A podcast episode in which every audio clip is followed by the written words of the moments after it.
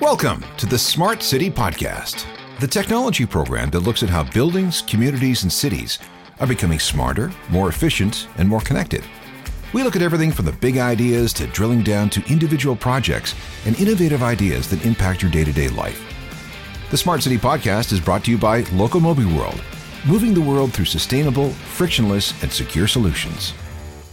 This is episode number 23, recorded on July 28th, 2021. Our guest is Yaron Vorona, the co founder of Virgil Systems, which focuses on the problems of cybersecurity. Wait until you hear everything he has to tell us. First, though, it's Grant and his special brand of tech news.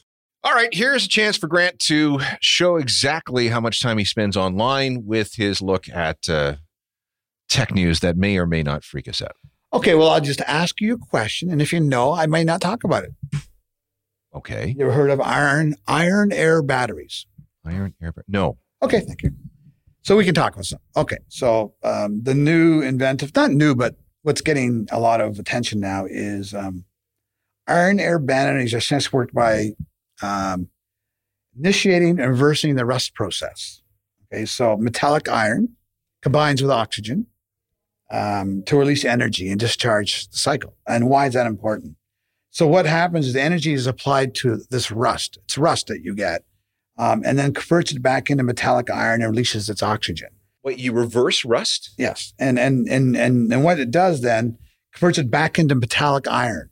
Okay, so that's how rust is, comes from, and essentially, um, and then it releases oxygen. It's a technology, and it's been de- it's been dormant for decades, um, and I don't know why for decades.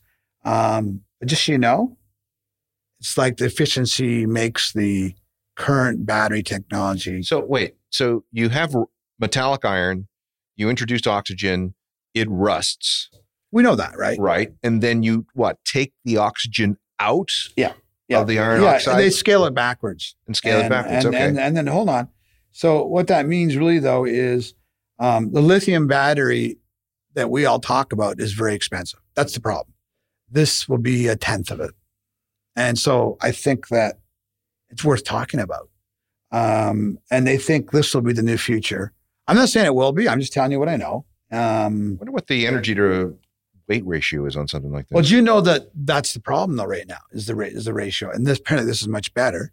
And um, about 2016 is when I started reading about this stuff, and it's just coming to, to news now. And remember as well, you got to understand something. China has the stranglehold on the lithium battery. yeah, China and Chile. Yeah. So we need something. And so this is what's coming out now. And uh, so I just thought it would be interesting that people. Well, whoever comes up with, with the next big battery technology is going to rule the planet because that's going to change everything. You know, I've heard of you've talked about solid state batteries. Uh, I've mentioned uh, sodium based batteries, and now you're talking about well, rust based batteries. Well, um, it's um, the company is Boston Form Energy. Kind of cool. So in Boston, and they're they're developing this full lines grid style to work this way.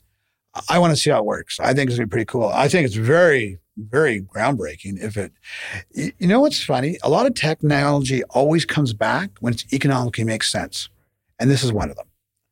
So yeah, that's that one. Um, I think what really the key to this is what will happen um, if that works, because we already want to get away from lithium. I mean, that's why you've got solid state being built by uh, the group in, in Europe, backed by you know Bezos and all those guys. Well, now this is another. one. I think there's going to be more, but this is one that works. The the idea of using the solid state technology they're using um, at Quantum, uh, which is the group uh, that uh, is, everyone's invested in, that hasn't been proven out yet.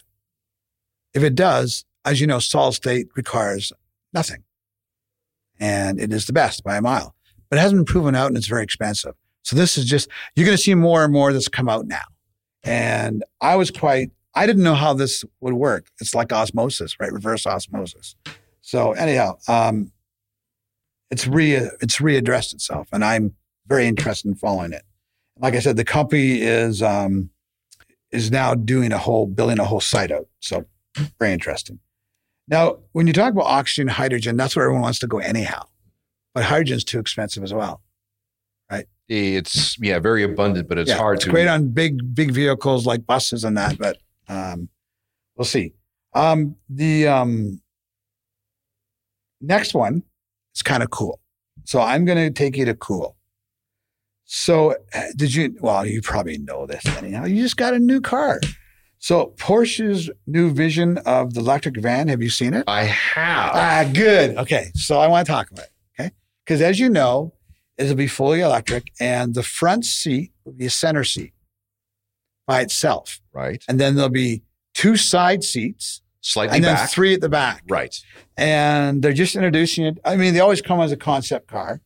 Um, I got to tell you, um, if that works, I want everyone to picture this. So you have a guy driving this in a center seat. So it's almost like it's a nose type front end, the Porsche. And so Porsche just introduced this. Of course, it was built.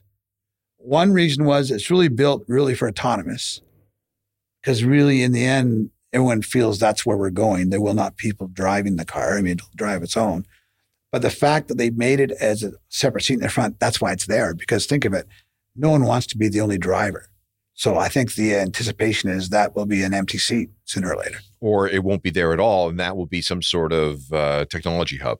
Yeah, it's pretty cool. Um, and I only brought it up because it's Porsche. And I truly believe that we don't realize that um, central driving, well, you know, it, it's kind of like a race car. You're driving it like a race car. You're sitting Well, the they Porsche has a um, interest in Rimac, yes, which is the Croatian Rimac, yep. supercar company, who have some interesting battery technology. Absolutely. And Rimac is not new. Um, uh, Rimac became part of Porsche simply because they ran out of money. But if you're part of Porsche, you're also part of Audi. You're also part of Volkswagen. You're part of Lamborghini. It's unbelievable. Yeah. And, um, you know, and uh, who did, who just bought, um, uh, what do you call it? Um, the other great car, $2 million car, um, you know, Bugatti. Hmm. So that, that just sold. yeah, Bugatti is now part of. Oh, you know who bought Bugatti? Rimac. Yes. I said, I knew it was a company in So Far East. So I mean, in the, in the, in so the Porsche- Eastern Europe. Yes. which is part of the Volkswagen Group, Yes. buys part of Rimac, Eh. and then Rimac in return buys Bugatti. That's what happened. Okay. Okay. So it's an interesting. The minute you become part of Volkswagen, you become something very big. Well, it's the biggest auto man- manufacturer in the Well, world. well, don't bring up, don't bring up Tesla. Please stop it. Okay. Okay. Market cap, yes, but Volkswagen is the leader. In terms of Anything. market share, yes. Oh, oh no. Um, and even electric cars are starting to take the hold with their div- different divisions, right? Um, and so the Volkswagen electric will outdo everybody. Well, when you see governments saying that they want to eliminate the sale of internal combustion cars by 2035, not going to happen. Sorry, that seems awfully Oh, no. optimistic. forget it. Just don't even say the word, But- guys. Come But what- on. But is, isn't that maybe just a carrot and stick approach saying, forcing the industry to move We always in do that that, and direction? I, and I agree with it. By the way, um, but I don't think it's going to happen. 2035 is out to lunch, but it's happening. I mean, that- that's less, that's 13 and a half years. It's not going to happen. No, no, we you couldn't physically do it. Friend of mine, if you want, you couldn't physically build the cars. They can't even meet build cars now. I mean, Well, so for, forget building the cars. I mean, you would have to infrastructure. Well, that's it. Your your entire supply chain changes. You know, you don't have a uh, you don't have a, a factories making engine blocks. You don't have factories making um, you know Oh, regular transmissions. charging stations, and then- infrastructure. right. it's going to happen. There's no. I think 35 is kind of get, get to kick everyone in the butt. All right. And I like it. And, and I'm all for it, by the way. And um, like I told you, my next car will probably be electric after the one I just bought. It'll be electric if, Yeah. if they can provide me the service I need. Right. I mean, Jaguar's moving all electric. Uh, Volvo's moving all electric. Uh, Porsche says that they're going to be all electric. Yeah. And Tesla will be out of the car business, but they'll be in the moon. See, he, this is just a step. This is a step. This guy is way beyond that. Now, the third, the last thing I'm going to talk about is you're going to think I'm crazy when I say this. Here's what I'm going to tell you about. I'm going to tell you something that you already know, and you're going to go, we're talking technology here. Okay. So, as you know, the Canadian border workers are planning to strike, right? They're going to strike for more money at the border. Why would I talk about that? I have no idea. I thank you, Alan. Um, we don't need them. Okay. And, you know, it started out with when the nurses said they should make the same as doctors. We read about it in the paper. Pandemic has created this, they're so important, and they are, but unfortunately, nurses, you're not doctors. And now we got the border crosses, you know, I'm going to strike. And yeah, they're going to. You know what's going to happen. If nobody knows now, thank you for making the production of robots faster. These unions are sitting here going, let's do this and that. They're not thinking. They don't know that, okay, um, guess what? Robots are big now. And because people haven't seen them doesn't mean they're not there. Yes, we know drones and they are just robots in the air. They've been around longer, but I'm telling you now, whenever these guys strike, they're sitting around a room and they don't know what they're saying is, go replace me. And that concerns me, by the way. Like, I don't want to see that happen, but it's going to happen. And what's going to happen is people are going to start saying, well, I can't afford these guys to go on strike. I can't afford to pay them. Well, guess what? There's only one way around it. I know. I couldn't have said that 30 years ago. It's robots. And so when someone like the border, which is big, they can never be afforded to be shut down by strike, just like the air traffic controllers couldn't when Reagan forced Fired. them back, fired them all. Fired them all. Yeah. And it worked. Now, if we had robotics then, it would have been worse. But if I was these people at the border, I'd be thinking twice about striking. If I was anyone making demands that just don't really economically are going to get anywhere, you're just asking people to initiate the robotic age, which is happening now. I'd rather work hard and blend in the robotic age than lose my job. And so I leave that more as a food for thought of the smart city and where we're going. And people, I always say, be careful what you ask for because what you're asking for is here.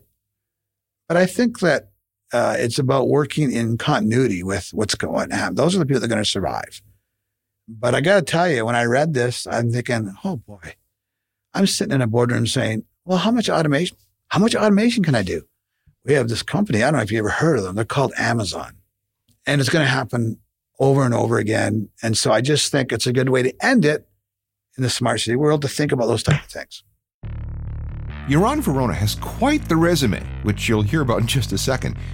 He's the co founder of Toronto based Virgil Systems, a company that has come up with some innovative ways to deal with cybersecurity issues, such as ransomware and attacks on critical infrastructure. He came into Locomobi headquarters for a talk. Let's start from the beginning and and try to figure out exactly where it is that you came from. Start at the very beginning. The very beginning. Yes. Uh, I was born on a small island in the Caribbean, uh, Curacao, uh, but actually grew up here in Toronto. I've been to Curacao. Very nice. Yeah, so I grew up in Toronto, uh, did a double major in business and physics at Waterloo, and really had the intention of combining technology and science with business and seeing how I could fundamentally change the world. My first few years uh, after university, I was telling Grant, was at um, uh, Celestica working in supply chain management.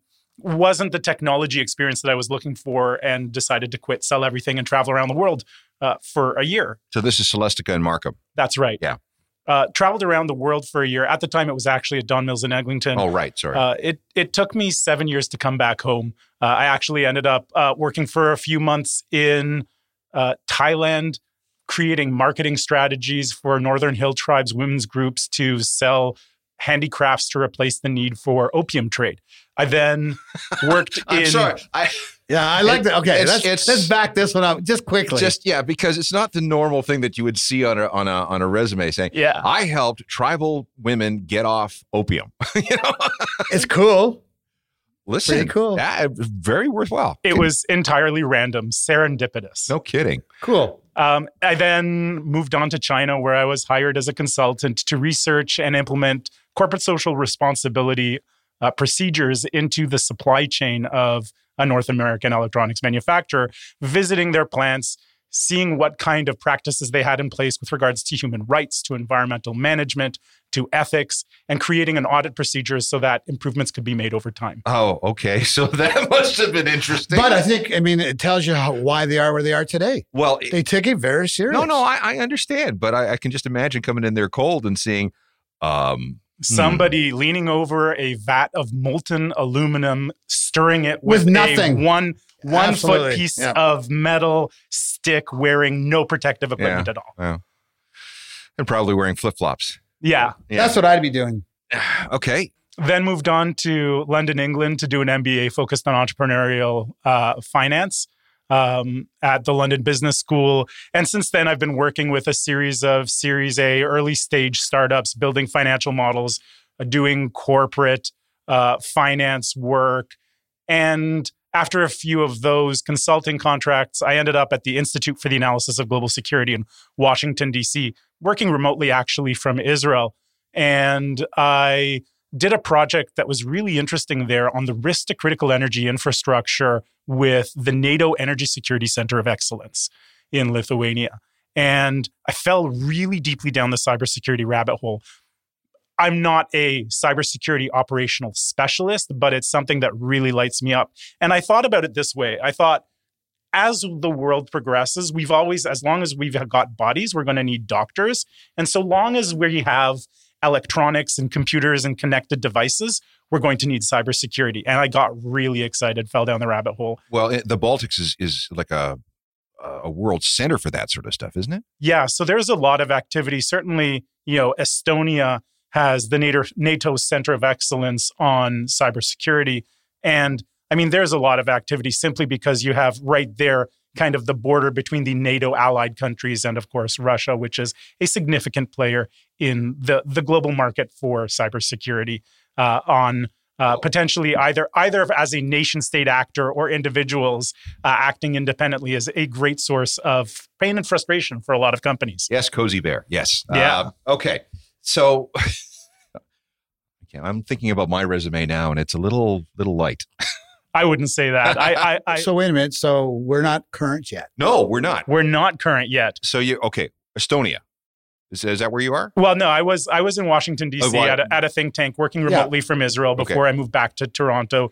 Um, and after falling down this rabbit hole, I decided, okay, now it's time for me to actually put my hat in the ring and, and get into cybersecurity as an entrepreneur, not just working for entrepreneurs. I launched my last venture, which unfortunately didn't do so well. Um, we focused on detecting threats on mobile devices and IoT devices Welcome using artificial world. intelligence. Yeah, you, you get kicked down, you get back up. That's what you do. Uh, and and that's exactly what I did. We we raised some VC money. We got a little bit into actually blockchain, and I fell down the blockchain uh, rabbit hole as well, quite quite significantly. And we built an entire uh, ecosystem and uh, economy around monetizing cybersecurity to make it a source of profit rather than a cost for device manufacturers.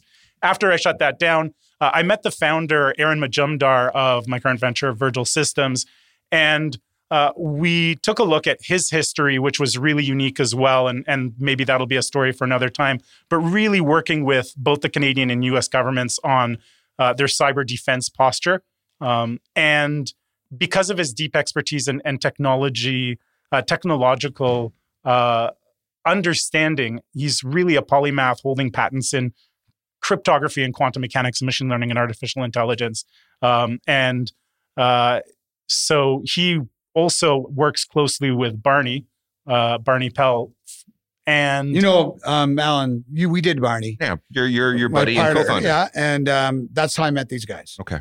Um, they're all smart guys, as you can tell. yeah, Yeah. really, really, really clever guys in the room with me. I like to surround myself with people who are smarter than myself. Yeah, and so that when you're- really when well. you're We're the- sorry, sorry today, but hey, yeah, when you're the smartest person in the room, you've got a problem. yeah. Okay. Um, so we really founded Virgil Systems with the intent of creating the future of trusted data communications in a world that has no trust. There's the zero trust world where you need to assume that every device in your network, in your home, in your business has been compromised, that the data can be infiltrated. And so we founded Virgil with the vision of changing the future so that people can, people, organizations, governments can once again trust the data going across. So the this network. is this is enterprise level rather than consumer level. correct. Okay. B2B. Right. So, uh, what's okay? So, I would guess you would work on work with governments on things like um, hardening the electrical grid or um, what else? So, you know, to take a, a step back and think about what is cybersecurity and why is it important. When we th- talk about cybersecurity, we talk about uh, protecting data, the confidentiality, so privacy of data, the integrity of data, making sure that the data is what you expect it to be, and the availability of data, making sure that it's available. And there are a lot of different actors out there that are trying to suppress that. So if we think about what's really hot in the news right now and for the past little while, the real unsolved problem around ransomware.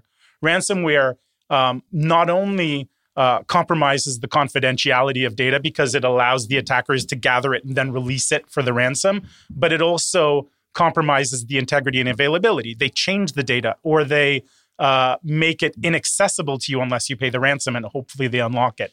And so when we think about cybersecurity, we think about that confidentiality, integrity, availability, what they call the CIA triad.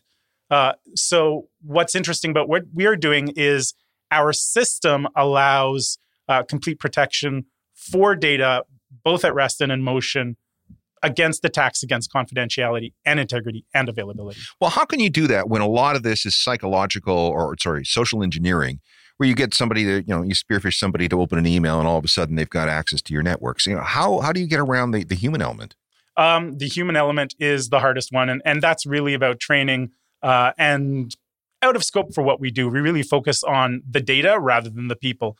Um, within within the the access and, and assuring the identity and the veracity of the person accessing the data, there are technologies out there um, that can improve it. So, you know, I recommend everybody use multi-factor authentication.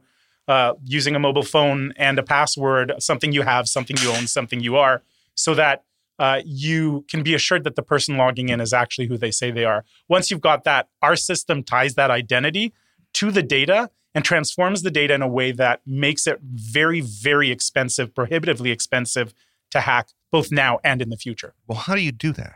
Uh, so it's a really unique process uh, that we've patented where we uh, take the data, we transform it uh, in an interesting way, adding error correcting codes, tying it into the identity, breaking up into little pieces uh, so that if you think about a picture of a cat or a car, um, you break that picture up into lots of little pieces, you encode it, and then you send it over a network, a peer to peer network, so that each node in the network has a small piece, but none of them have the whole thing. And nobody really knows what they have. So that data is now spread out, and we're able to uh, create a map of where all of that data is and using a secure channel. Uh, depending on the customer, we have different secure channels that we can use so that the recipient of that data, whether it's myself as the recipient or me sending it to you, can then go out and find all of those, gather them together, reassemble them, and assure, based on the mathematics of the data itself, that it has remained in integrity.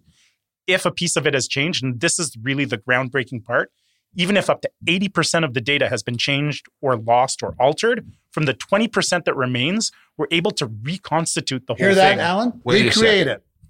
How can you recreate something out of something that doesn't exist anymore? So it does exist, but it's scattered, and nobody really knows except whoever has that map uh, Oh, can okay. can reassemble it. But they only really need to assemble reassemble 20% of it. From that 20%, it contains the information of the whole. It can reassemble everything. It can expand that whole program within that 20%. So is okay. This is encryption. Is this is this um, compression? Is this well, Alan, we're going to have to kill you if we tell you. uh, sounds like it? No, absolutely not. It's it's it's interesting. There there is some encryption, but it's already we're using uh, uh, public key infrastructure encryption unless it's dealing with particular customers.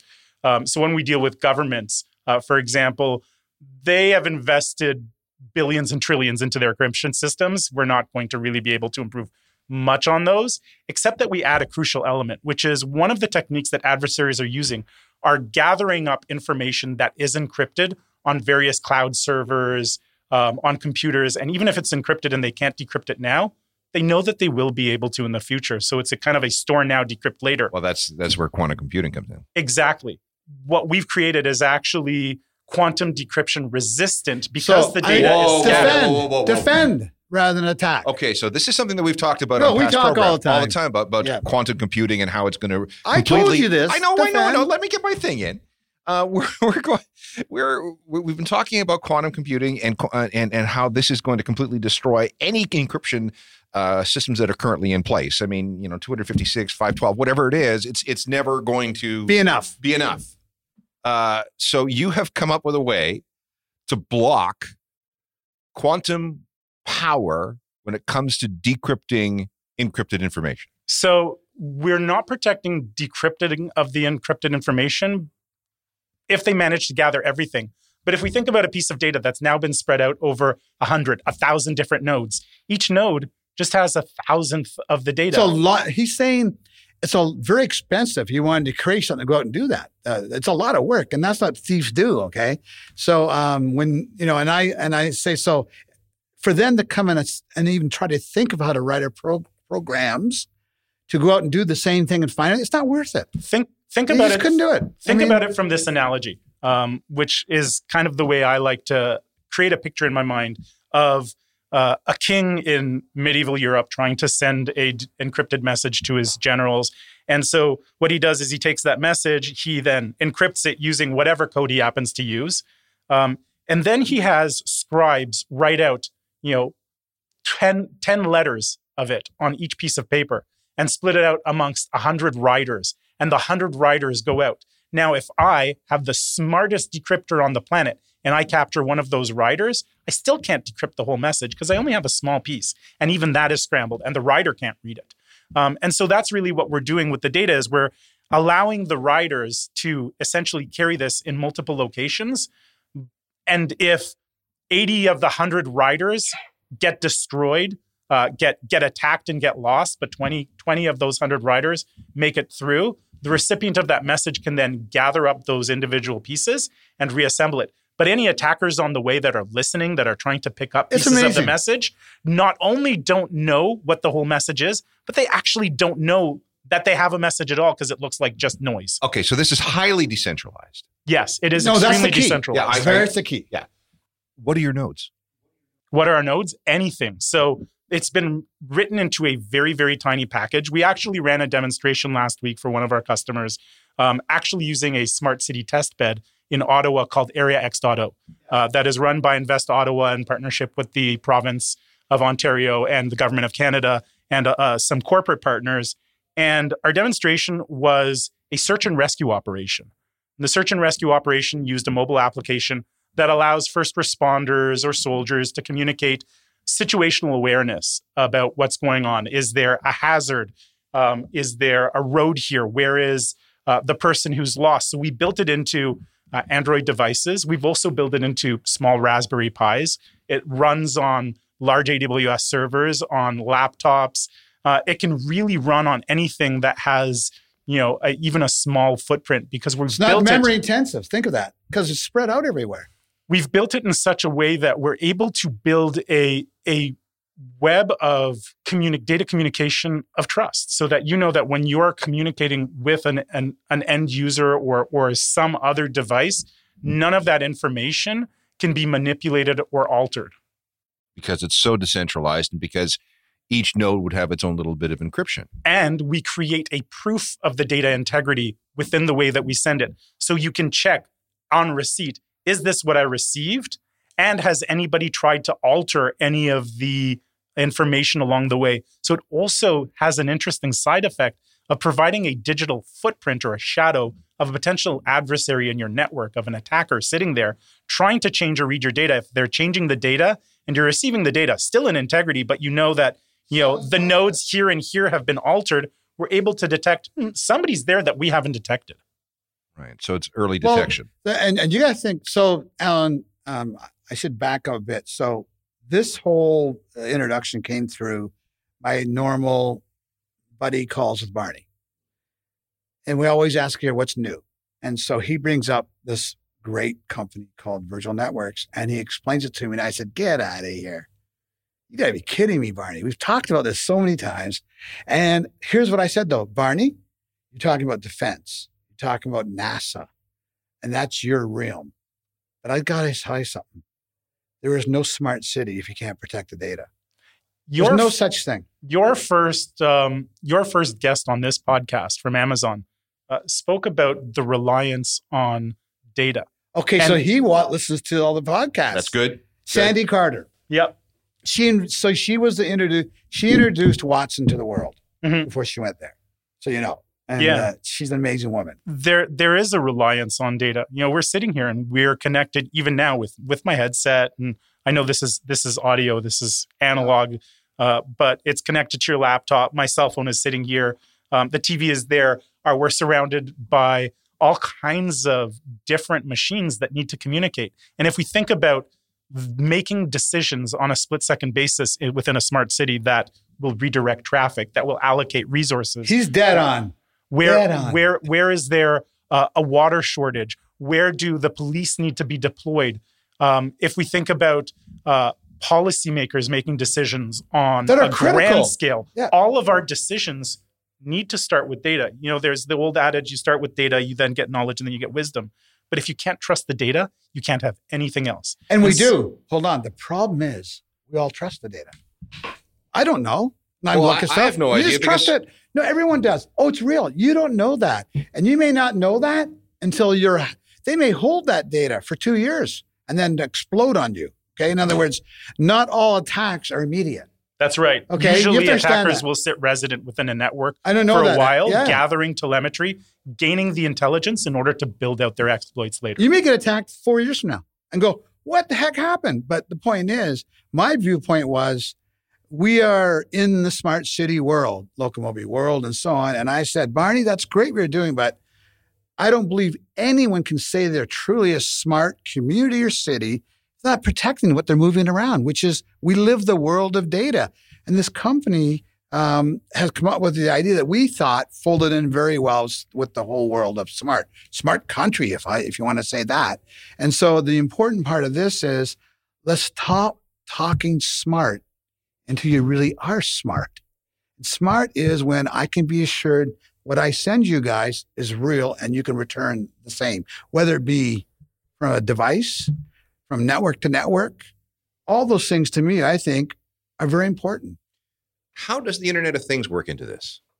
Well, the Internet of Things, if you think about it, is is pretty much everything. When we think about the internet, we think about servers and computers. And the Internet of Things includes mobile devices. Mobile devices are embedded systems. They're really, really smart ones, and we all carry them.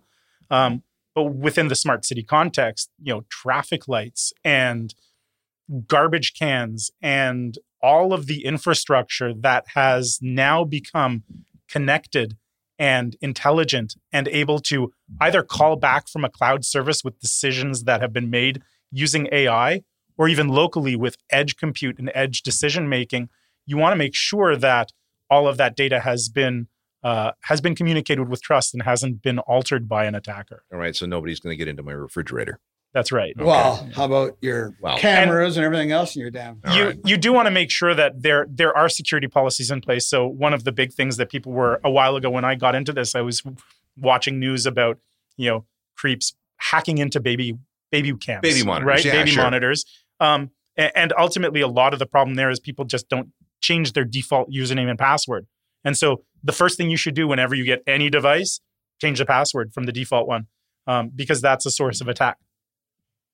Interesting. Why would okay? Just just let's going back to the baby monitors for a second. What would oh, I guess be just creepy people that we're looking to? Oh, there are creepy people. well, no, I, I just Um, what would what would motivate images, somebody? baby images. All right, fine. No, actually, so so one of the the really big internet outage, outages a few years ago was called the Mirai botnet. Mirai was a virus that infected um, CCTV cameras around the world. Very small payload, but when you have you know millions of devices that you've enslaved into a bot network, a Yeah. botnet, you can launch a massive distributed denial of service attack on a third party. Um, and, and it actually happened uh, a few years ago. It brought down the internet on the East Coast for a few days, where a significant distributed denial of service attack took place. Now, if we have that same infrastructure, what happened there was they were targeting a central server in order to bring it down. The keyword there is central. not them. They were going throughout the uh, nodes. The attackers from all of these nodes were attacking from the nodes a single centralized point of failure. And what we're introducing is take away that centralized point of failure and distribute the data So you communications. find Well, it. we we had something with Akamai a little while ago where a whole bunch of big big sites went down for a few hours, and it was the same because it was a it was we a, were just talking about it. Yeah. yeah it was yeah. a, it was it was a central point of failure. Yeah. it and, always and I is. think I think this really freaks out a lot of you know civilians who don't realize that the internet goes through any number but isn't of, that the problem? Of, of it doesn't centralized. freak out a lot of people. Yeah. It should freak out a lot of people. Yeah. Guys, when we hang up, all of a hundred emails for all kinds of stuff attached and everything, I don't touch them. Well, we don't want to go through life being afraid, but what we do want is that the people who understand how to build the infrastructure are doing so intelligently to not only prevent the threats of today, but also building forward looking prevention and defenses for threats of tomorrow. Okay, a question. Yeah. this sounds like it's very energy intensive. Is it? Uh, from a protection perspective, no, it's a very small footprint within any kind of device. It doesn't use up a lot of energy. It's a It good just- question. It's a great question. question. because underlying what we built is actually a distributed ledger technology, same kind of thing as, as a blockchain. Um, the difference between what we're doing and say if we think about Bitcoin, which does consume a lot of energy, creates a lot of value in the process. Um, I, I really love the idea of uh, I, I like using analogies. Blockchain, as it started, you know, the first big use case is currency. We all know about Bitcoin and Ethereum and, and all of the cryptocurrencies that have emerged um, that um, Elon Musk have now made super pop- popular.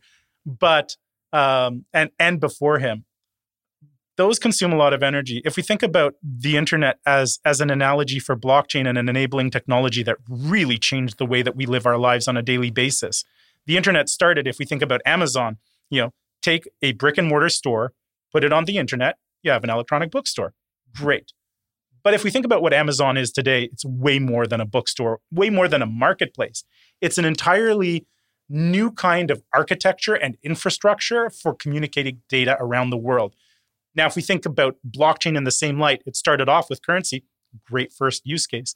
Now we're extending that. We thought, and, and part of my motivation over the years is how can we take that same infrastructure that relies on cryptography and math in order to create a rule set? What can we build beyond cryptocurrencies that can make our world a better place? And that's why we use that distributed ledger architecture in order to build what we do, but in a very energy, not energy intensive kind of way, where you know it's it's distributed in such a way and uses a completely different proof, a proof of integrity, in order to make sure that all of the data remains in integrity. Because one, one of the big problems with blockchain is that the ledgers get bigger and bigger and bigger and bigger, and every time, Memory and, and Yeah. energy is unbelievable. But, But- but also, isn't the big concern along with that is the whole thing of quantum physics, being able to go in there and essentially drill around any any type of Bitcoin security. Yeah, so quantum computing is really unique uh, and amazing in terms of its architecture. Of traditional computing, you know, I, I One plus one is not two. right. You, I get you it, can you can you can compute with a quantum computer. You know, all of the guesses at once to get which is the right one. And so to build in a protection that defeats that or makes it even more difficult, you would need to store the entire data of the world and compute against it all the time, constantly, in order to solve the riddle that we have presented. All right. Let me ask a couple of questions about quantum computing. How far along are we with the technology? What are these? Where are these machines, and how powerful are they? And are they being used uh, for enterprise and consumer um, initiatives? I'm I'm not an expert by any means in quantum computing. I'll start off with that, and I haven't followed it in a while because I do focus on on cybersecurity. I will say though that um, we typically underestimate the amount of change that can undergo within a few years. You know, if we think about exponential change and Moore's law, for example, and the way things change uh, with regards to miniaturization, uh, all we have to do is think back, you know, 10 years ago, what was our world like? You know, going back to my story about traveling around the world, I um, was in Cambodia as as one of my last stops, kind of backpacking before getting back to work as a consultant, um, riding along dirt roads on the back of a motorcycle with my big backpack on my back to the airport. I took off on this airplane, and you know, over the course of 2004, 2005, a lot changed. Um, with my backpack on, I got on the airplane, flew to Hong Kong, and it was like I was in a time machine because when I landed in Hong Kong, I sat down in a cafe. I had just bought a brand new laptop computer, never had a laptop computer before that. Um, opened it up, and instantly was connected to the internet. And that was entirely new. And the pace, the accelerated pace of change within our world is so significant that we can't predict when quantum computing will become into uh, generalized use. But it is a, right now, it's extremely difficult, extremely expensive, and extremely specialized. I am aware of innovations that are changing that, where you can emulate a quantum computer using software and create the same result. So it, it's it's really interesting um, to see where the future will bring us over the, the coming few years. It will be very different. We need to look forward. One of the conferences I spoke in a while ago was called The Unintended Consequences of Technology. And we need to think about consciously whenever we adopt a new technology, what impact is it going to have besides making things a little bit easier? No, you always have to look at the negative impact before you do it. And and on the quantum, as you know, they the the Chinese just launched a satellite to um, in in space to work on quantum computing. Um, and so I think that what you're going to find is um, the problem why no one's issued quantum computing as a commercial application is they're still afraid how to defend against it. So you won't see banks do it. You won't see. But I think if you come up with technology like what uh, Virgil's doing, it brings us closer together. I see what you're saying. Yeah. Because I am not going to commit my enterprise infrastructure to something that I can't uh, Yeah. protect. But what I like is what they're doing is very different in that quantum is, of course, a big future of where we're going. No, there's no doubt, guys. But, but networks and security networks start with how you handle data. And um, there's always going to be someone else that's going to crack that data. Because the minute I say I have this, they say I have this. I get all that.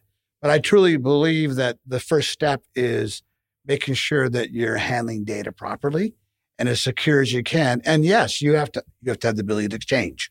You have to have the ability to change. Yeah. with quant. with and the- and the the ultimate philosophy that is really being adopted by governments right now and large enterprises is to take the zero trust approach. You cannot trust the devices. You need to create a system that can operate that allows you to trust the data within untrusted environments. Okay. Last question. Virgil Systems has been talking about, well, you talked about ransomware. What are the other areas of cybersecurity that keep you awake at night? Um yeah, that's a that's that's a That's one of my uh, questions. I, this is a good one. Come it's on. it's it's a great question. Aside from ransomware uh, and data breaches, for me, it's critical infrastructure. You know, there was a water treatment plant that got hacked uh, just a, a few Yeah, months yeah, ago. Yeah. Um, critical infrastructure, the the infrastructure that allows us to live our lives, banking, utilities. Now you see where I'm going, Alan. Yeah, I do. It's, All- it's smart. It's it's unbelievable.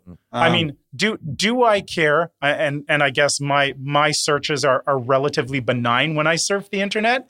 Um, a- as a data for I'm not one of the internet creeps, um, a- and so I am concerned about my privacy. But ultimately, if somebody violates my privacy, it really really sucks. I expect it to happen, but it doesn't keep me awake at night. What really worries me um, within a cybersecurity context is protecting critical infrastructure from attack.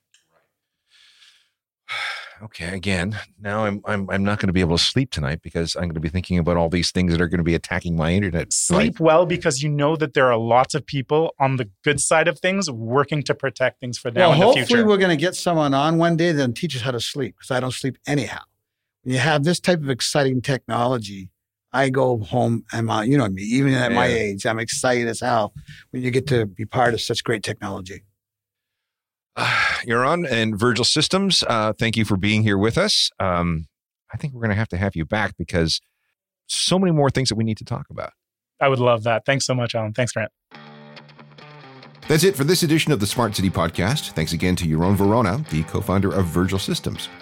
We're already working hard on the next program so we can keep bringing you the latest from the universe of smart technology.